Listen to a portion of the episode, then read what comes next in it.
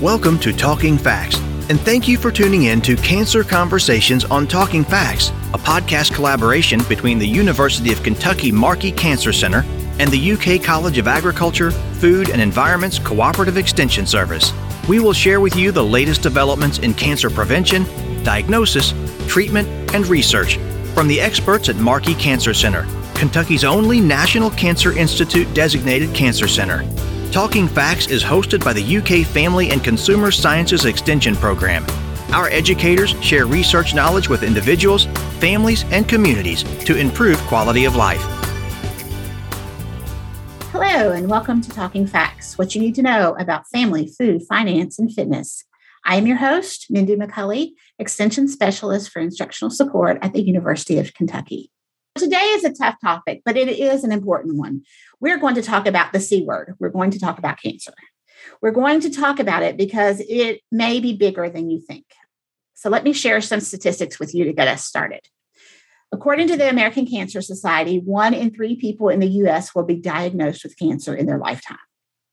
In 2021, the American Cancer Society predicts an estimated 1,800 98,160 new cases of cancer and 608,570 cancer deaths. This equates to 5,200 new cases and 1,670 deaths daily. The Centers for Disease Control and Prevention reports that cancer is the second leading cause of death in the United States the 2021 estimates for Kentucky, which has the highest cancer mortality rate in the United States, includes 30,270 new cases and 10,090 deaths. Each year, cancer affects millions of people in Kentucky and beyond as a patient, caregiver, family member, or friend. If you found these cancer statistics staggering, we will provide a link in our show notes where you can go back and find more information about these statistics. So, it is our hope today that by talking about cancer, in particular, how to interact with people living with cancer, that we can educate, help ease anxiety, debunk some myths, and make people more comfortable talking to and interacting with those who are living with cancer. To help me with today's Talking Facts, I am pleased to introduce Sheila Fallbush. Sheila and I have been colleagues for more than 20 years, and she is the veteran FCS agent in Shelby County. Sheila also is living with cancer. Amy Kostelic is also joining us today, and you all are familiar with Amy as the Ex- Associate Extension Professor for Adult Development and Aging. Amy has worked with Sheila and other Extension faculty to develop an FCS cancer caregiving program called KIC Kentucky Cancer. So, welcome to you both. Hello, Mindy. Hey, thanks for having us, Mindy. Sheila, I am especially glad that you're here today because you have the experience of actually living with cancer. So, do you want to just tell us a little bit about that today? Well, I'm I'm happy to be here today to talk with you all and the audience about cancer having lived with cancer, I want to share my experience about what worked and what didn't work when people talk to me. I had surgery for cancer in early May and I was home recuperating. And I just want to share one moment that really worked really well for me. A moment that really touched my heart was when, when my 11 year old granddaughter came to visit and she so gently asked me, Nana, does your tummy feel better? She asked the question in such a sincere, caring tone of voice. It totally touched my heart and was a really good explanation of how people should talk with friends and family members that have cancer. Oh, I, I know that that is probably going to be a memory that you will both hold forever, right? Right, Mindy. And, and, I know that each person experiences cancer differently, even those with the same type. So the same approach may not work for everyone. But is there a cancer etiquette that we should keep in mind? I can chime in on that one. And I think there really is. You know, people sometimes say things, whether it's cancer or a different illness or even with death, that they say things without even realizing that they've been offensive or they've said something inappropriate. And I don't think that's ever anyone's intent um, in trying to, you know, speak with someone.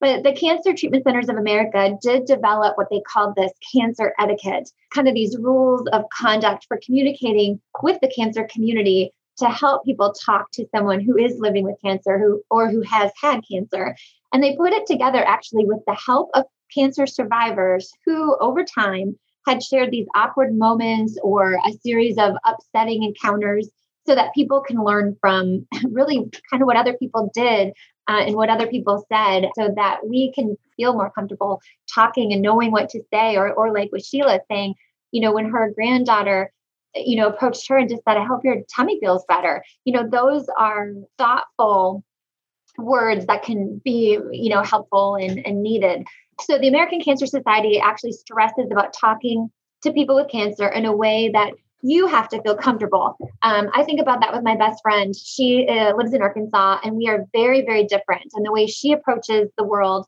um, and the way I approach it are, are really different. And so sometimes we have to think about that from our standpoint on what she says and what she thinks is comforting may not be what I think is comforting, if that makes sense. Um, and so sometimes sure. I think you do have to sort of say, okay, what is within my comfort zone? Because it's, it's got to be real and be real coming from you and you really want to make sure that when you express concern that you're being honest that the concern is real that you have honest sincere encouragement and support choose your words wisely you don't want to talk about yourself too much you want to stay connected with the person laugh when it's appropriate to laugh act normal because the people you know are we're all still normal people putting on our shoes in the morning you want to listen you don't want to minimize someone else's experience. We've got to follow the other people's lead. A lot of what's going to come from that, like I said with my best friend, um, you know, sometimes she's going to have to listen to who I am and what I want or need, and that may guide her in the way she talks to me, perhaps.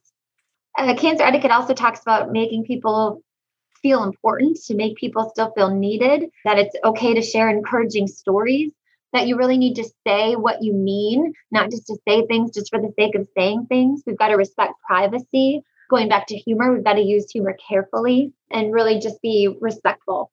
And those are just a, a few uh, suggestions from the American Cancer Society. Thanks, Amy. Those are great suggestions. But let me start talking a little bit about choosing words wisely. Really, you need to try to put yourself in that person's shoes that's dealing with cancer and think about you know, if this were me, what would I want to hear and what would the person find helpful? So putting yourself in their shoes and trying to avoid cliches. I know when I was getting the cancer diagnosis and I was just trying to learn to live with that, you really are still yourself, just living with cancer. It's one more ball you're juggling, just one more challenge in your life. One simple comment, while meant to inspire a person, can quickly really mess with their attitudes and emotions, especially when you're calling your friend or your family member so brave and a fighter and warrior well, they they really don't need the additional pressure. It's the first time I had dealt with something like cancer personally, so I was just trying to stay positive myself, and I wasn't really aiming to try to be a fighter or warrior, inspirational to someone else. One woman shared that she felt if she lost her battle to breast cancer, it would be because she had not fought hard enough, or it would be because she gave up and let people down.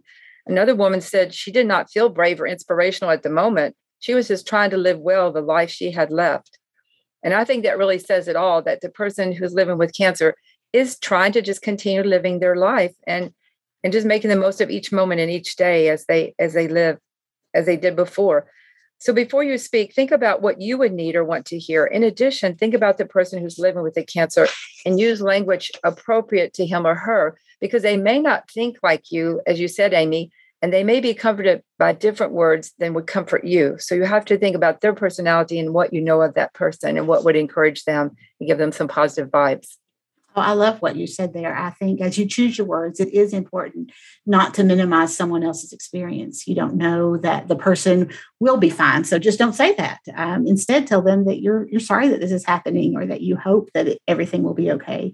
But also remember that there is no good cancer, so don't downplay what they're going through or what they they have. Uh, just make sure that they understand that you're there for them. Yeah, I think one way, Mindy, you just said minimize someone's experience, but I think to help avoid minimizing someone's experience is to really listen. And, and we've been kind of saying this without using the word listen. Listen to what people are saying. And I think there's a difference. We've probably talked about this in other podcasts between listening and hearing. I remember mm-hmm. when I was in college, I, I was doing an, a practicum and I went back to my religion professor and I said, I'm exhausted. I'm so exhausted today after meeting with my my people. And he said, Why? Why do you think that is? And I told him about our conversation and and how I I just, you know, was so emotional about it. And we talked then. I was 19 or 20 years old about the difference between listening and hearing. And he said, you know, you just had an experience that not everyone has. You didn't just listen to them, you heard what they were saying, you felt what their words meant. And I didn't think about that at the time until I had that conversation with my professor. And I think that is so powerful. And I think about that now. There are times when I listen to somebody and I just finish the conversation and go on with my day, and I am not exhausted. And then I re- realized or I recognized I didn't really hear what they said. Um, and so I think it's really important in trying not to minimize someone's experience is that we really hear what a person is saying and pay attention and you're concentrating on their words you're even concentrating on the nonverbals again i mentioned earlier in cancer etiquette you really want to follow their lead um, you don't want to interrupt and so i think part of hearing what they say watching for those verbal cues might give you some better insight as to what you can say or what you shouldn't say or maybe there doesn't need to be anything said at all sometimes sitting in silence can be really powerful but can be really hard for people to do and relating to listening includes respecting privacy. If someone tells you that they have cancer and shares the details of your journey, it's really not your job to tell others about that. And I remember when my mother was diagnosed with cancer and she was given a prognosis that she chose not to share with anyone. And that included us as her children. And my father my father knew the prognosis and her doctor knew the prognosis my father felt like he had to tell his boss what the prognosis was because that was going to impact his work life and my, i remember after mom passed away uh, dad told us that she got so mad when she found out that he had told his boss her prognosis because she was friends with his boss's wife. And she was afraid that he was going to tell his wife what her prognosis was. And he was like no she he's not going to tell anybody. I just had to tell him. Now it turned out that my mom lived three times longer than what her prognosis was which is why she did not want anybody knowing what her prognosis was because she was bound and determined not to let her prognosis be her death sentence. But you know that that is so important that if someone has told you what their cancer diagnosis or what their prognosis is that it's, it's not yours to tell. And so don't take it personally. It can take time for people to adjust to diagnosis and be ready to talk about it.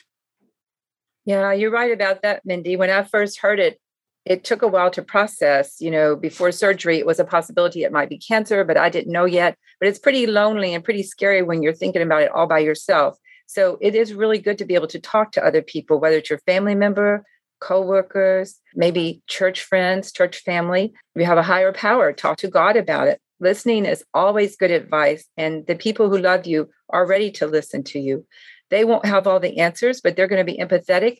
And when they listen to you, it's really going to help you be able to work it out in your mind and think about what you plan to do in the future and how you're going to fight this cancer and how you're going to be strong through it. So it's really important that someone is listening and they're empathetic. It's also okay to share stories with each other. Cancer patients like to hear cancer survivor stories. We really do that people yes. survive this. But don't say they had the same thing as you because no two cancers are exactly the same. They're at different stages. They're going to affect the people differently, even if it's the same cancer prognosis like breast cancer, endometrioid cancer. It's going to be different for everyone. Instead, share a story and try to connect two people with similar diseases or use this story to let the person know you are familiar with cancer because you've been through it with another person. But do listen to this, please. Please avoid stories with unhappy endings. The person who has cancer when I was processing the cancer diagnosis, I was really personally trying to stay positive and gear up for a fight against the cancer. So it would not have helped me to know that 90% of people with your cancer, they just simply die. I didn't want to hear anything like that because that was not my intention and that's not where I was going with it. Be upbeat, be positive, and encourage them to keep positive about it. I, I think you are so right. And let's talk a little bit more about taking their lead because that's exactly what you've been talking about, right, Sheila? Right, definitely. It's going to be different for every person. Some people are going to be very open and they will want to or need to talk about their cancer and the treatment and the experience, while others are going to remain private. For me personally, it was a comfort to me and it was good to know that I had all my family and friends on my side that they were they are cheering me on and they knew what was going on because cancer is not just a private diagnosis, it affects the whole family and your friendship structure. So I wanted them to be involved because I knew they were hurting also and they were concerned. You don't, but you don't always have to talk about the cancer. And sometimes a person's going to want to break from cancer and an opportunity to feel normal. what really helped me a lot is when we were waiting for the cancer diagnosis and what was going on, I had a sister retreat with my sister. We went away to her river house and we made soap for Friday evening. Cancer was out of the picture. First time I ever made soap. It was so much fun. It was so exciting. And she just took me out of the moment, say, life is going on. Let's learn a new thing together. Let's have fun together. So in those moments, learn something new, exchange a funny story, or talk about your day. Um, life is still going on for you. For me, it was going on, and my family or my friends and families. Anybody who has had cancer now or is living with a cancer diagnosis in the past life is still going on. I personally wanted to embrace and live in the present day while planning for the future. And yes, I had a plan to fight cancer and to do my best to stay well, but I wanted to enjoy the day that I was given. It is the gift of life, the present. That's why it's called the present. That's right. I, I, I love that story. I think that is exactly right. And I love taking the cue from the patient. And I think that is just part of being considerate. So maybe you don't ask about the tumors that they have or what stage cancer is, but maybe um, if the person wants you to know these things, then they then trust that they will share it. Exactly. I pers- I personally was and am open today to discussing about my cancer journey because I realize again that my cancer impacts my friends, my family, my coworkers. But I have the blessing of being able to talk about a good prognosis. Surgery took the cancer away. It was an aggressive cancer. Radiation followed, and now there'll be a check with the surgeon every three months for two years. But the mm-hmm. prognosis for the future is very good. So I'm feeling positive and, and will continue to feel confident and positive. But we'll continue to check in with my healthcare providers so that we can catch it early if it were to come back. Some people with cancer may not be ready to discuss it. They might still be trying to process it. They may not know exactly where they are, what stage they are, or like you said, how many tumors they're dealing with or what's going to be their future. So until they feel comfortable and they've come to terms with it, but they may not want to discuss it with anyone else. Sheila, you mentioned using humor, which reminds me to ask about laughter. Cancer is not funny, but laughter is good medicine. So, do you have a funny story to share for us? My funny story, without naming any names, is after surgery in the recovery room, there was a nurse shift change. And they uh-huh. said, Do you want to go to the restroom? And I said, Yeah, I think so. And they took me to the restroom. And 45 minutes later, my husband is saying, Where is Sheila? And they put me in the restroom. I think I promptly fell asleep. And, oh, no. and 45 minutes later, so I still ah. laugh about that. It didn't cause me any harm, but my husband was totally distressed and angry. Like nobody leaves somebody in the bathroom for 45 minutes right after surgery. But it's a story that we're going to laugh about and share. At least I will, because I just went to sleep, and had a good nap. It was probably more comfortable than lying on a hard bed. Who knows? Oh, I love that you have a good attitude about it because I'm not sure that I would have been so gracious. I, I, did. I did report it to my surgeon and a few other people and said, you may not want to lose people in the bathroom for 45 minutes during a nurse. You might want to check on in on them. so, so, so, Amy, what does the research tell us about laughter? Maybe not about being left in the bathroom, but what about laughter? It is good to find humor in things, that's for sure. And they do say, right, that laughter is the best medicine. And, and sometimes in retrospect, too, like in, in, Sheila, in your case, I'm sure that will come back as a story in your family forever and ever. Like if someone's missing or you haven't seen someone, check the bathroom, for Sheila in the bathroom, you know, kind of stuff. And those are good. Those are healthy ways to, you know, express, you know, love and concern and all those things. So there is, I mean, there is thought out there that you know, like the Mayo Clinic, even the American Cancer Society, they're going to say, we know that laughing and giggling can bring stress relief. Um, obviously, when you're dealing with a cancer diagnosis and procedures and treatments, it's stressful. And so to be able to find things to laugh about can be good. There's other things that it can do to our body. It can, you know, the laughter can increase the intake of oxygen rich air. It's good for your organs. Um, it can decreased heart rate and blood pressure. I mean, so there are physiological things that we know it can do as well.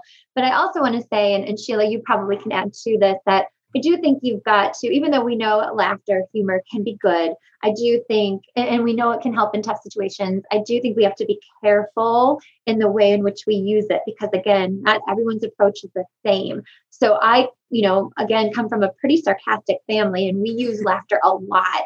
And we'll say things that other families might think are really maybe inappropriate that you would say, like, you know, I don't know, something about, you know, hair loss or weight loss or something. And whereas my family might interpret that as funny, someone else might really be sensitive to those things. And so, again, you've got to put yourself in those other people's shoes that that might be a helpful, funny thing for me, but that might not be thoughtful for someone else to hear. And so I think you've really got, again, we keep talking about this, but let the person who's living with cancer kind of take that lead and you'll be able to kind of see how or if that's sort of their sense of humor at this time. And it could be different at this time too, you know, with laughter. Maybe before the diagnosis that may have been funny, but now when you're actually living it, it may not be as funny um, to to use some of that kind of you know joking or whatever. Um, so I think you really want to make sure that you're joining people in laughter versus risking a joke about the situation that is not well received.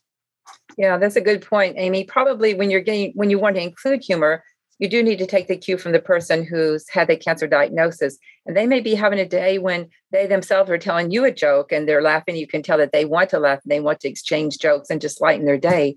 It helps in tough situations, humor does, especially when you're trying to cope with a challenging situation. But remember, like you said, it's not everyone's approach to coping. So listen to the person's words and approach and let that person with the cancer take the lead. Better to join them, like you said, Amy, in laughter versus risking a joke that may not be well received by them. So there are going to be days, there are some days when I just really wanted to lighten up and share jokes and talk and laugh with my friends. There are other days that I just was feeling down and I didn't want to laugh. I just wanted to talk about this really doesn't, this is not a good situation. You know, there are days that I just wanted to just share my thoughts, which were not uplifting thoughts. And and I just wanted someone to listen to that listen to my concerns. Yeah, Sheila, and that goes back to listening and hearing. I don't know that I quite said it, but you know, it is. It's important. If someone wants to talk about this stinks, this is crummy. I feel bad. I'm scared. I I'm uh, you know uncomfortable. I hurt. People need to be able to say those things, and even though that might not be what we always want to hear, it's important that the person gets to say that because this is their lived experience in the moment.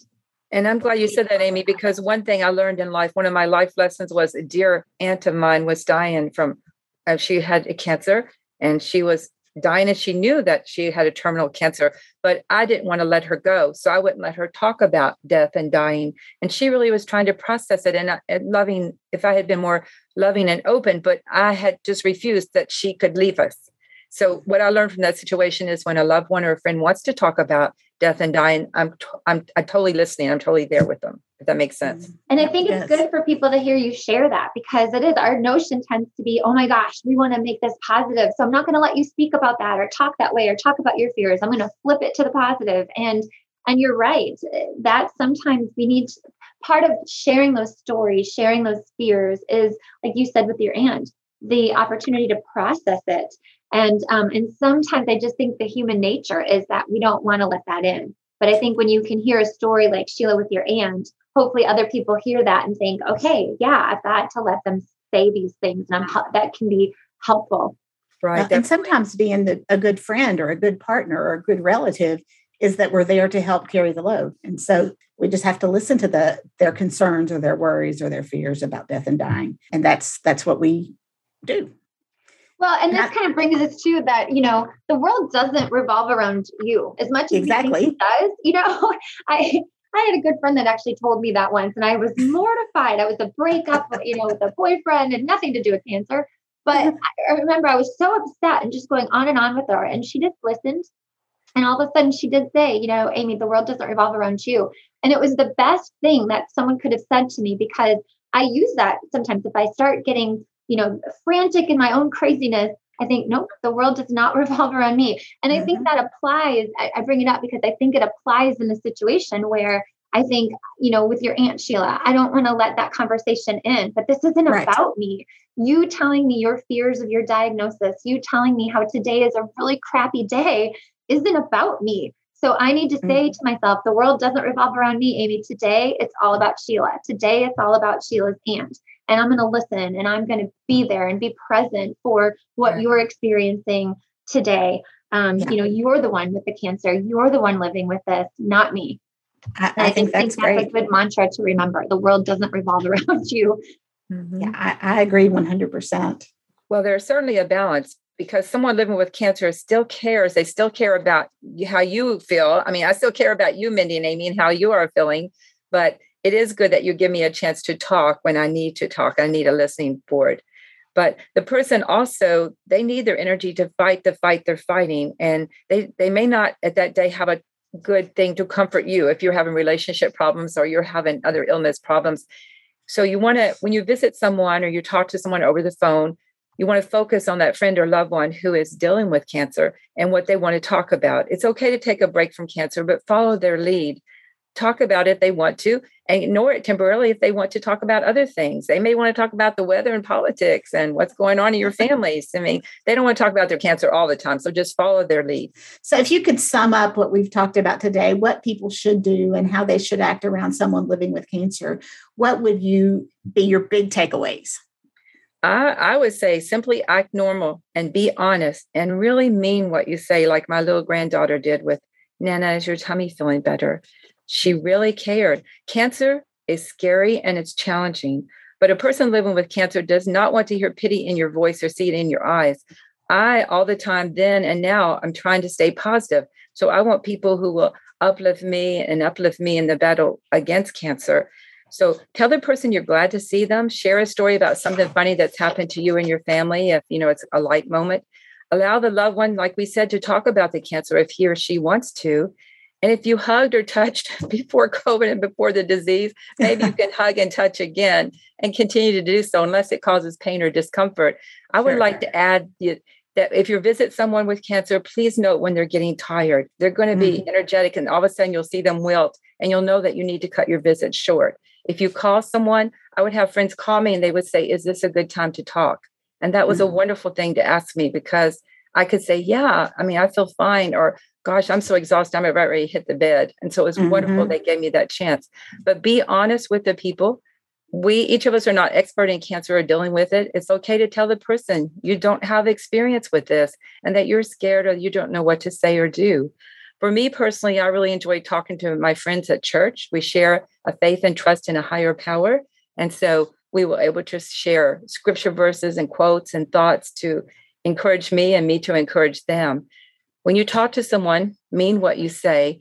Don't comment about the physical appearances unless you mean it. Like I would say, don't say anything negative, but if you mean it and the person looks great that day, you can tell the person you're looking beautiful or you're looking stronger today. I mean, if you really mean it, that's a really uplifting thought for that person that they are looking beautiful and they do look stronger today. You're so glad to see them peppier and more energetic you know, Amy, I know that there are lots of other things that you want to share with us. So, do you have any last bits of advice?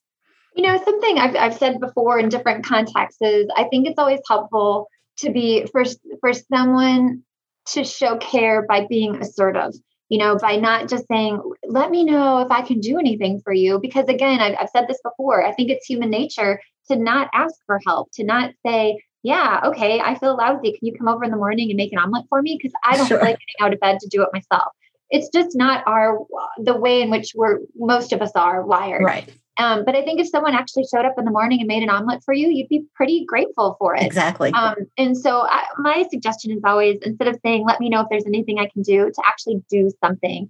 Um, and and it, you know you might have to kind of look outside the box and just see assess the situation does a kid need a ride to school or pick up from practice house need to be vacuumed uh, you know yeah. does the person need an omelet in the morning um, maybe it's just like hey let's take a break from cancer and go get a pedicure together and you just sure. initiate that and say i'm going to pick you up at seven o'clock on wednesday night and we're just going to go sometimes that makes it a little bit harder for the person to say I don't really want to. And once they're mm. there, they're probably going to be glad they went, you know, again, depending on the situation. But I, I think being having that sort of assertive style, uh, you know, again, you've got to assess the situation, of course, so that it, it makes sense. But I think do, having that approach is is helpful, and I think for the most part, it's um, received well. I, I think those are, are great recommendations. And I want to reinforce respect. Whether you agree with the treatment plan or not, remember that it is the patient's decision. Um, so I want you to I want you to go with the plan and do what is best for that person and their family. And if that's part of your family, then talk about it and talk about why it's good for them. Mindy, that's a good point because we don't always know the whole story of what they're dealing with and what, yeah. So they're they're the ones who are talking with their healthcare provider. Exactly. Exactly knowing what to say to someone who's been diagnosed with cancer can be hard talking to someone with cancer often creates fear of saying something inappropriate or making the person upset. So, as a result, many people talk in whispers or they just don't say anything at all. You are not alone if you do not know what to say to, or do when someone has cancer, but do not further isolate that person living with cancer by doing or saying nothing. We hope that you can keep this conversation and tips in mind to do what makes you comfortable as you find ways to share your interest or concern, to provide encouragement and to offer support as you find your friends and family moving through the cancer journey. Sheila and Amy, thank you so much for joining me today. I think this has been such an important discussion and one that, that we typically tend to shy away from. Thank you, Mindy. Thanks for having us. And thank and you, Sheila, for sharing so much of your personal journey. That really means a lot to hear to hear your words and your stories. And Amy, I can say it's almost lunchtime, and that brings back to mind one of my friends called me two weeks after surgery and said, "I'm bringing lunch over. What do you want? You know, just tell me, and I'll be there in ten minutes with your lunch." So the assertive of doing for your friends. You know, lunch is coming. What do you want to eat? I think that's a great way to end this. So if you haven't had lunch, go grab grab some and if you have lunch to share with a friend who needs it, take it on over. If you are just joining us, you are listening to Talking FACS and we are available on all major podcast providers. Thank you for listening to Cancer Conversations on Talking FACS. Our goal is to connect you with the latest advances in cancer research in the Commonwealth if you enjoyed today's podcast and have a suggestion for a future show topic, please message us on the UK Markey Cancer Centre Facebook page at facebook.com forward slash UK Markey or visit our website at markey.uky.edu for more information. You can find University of Kentucky Family and Consumer Sciences Extension programs at your local Extension office or online at fcs.uky.edu. Building strong families, Building Kentucky. It starts with us.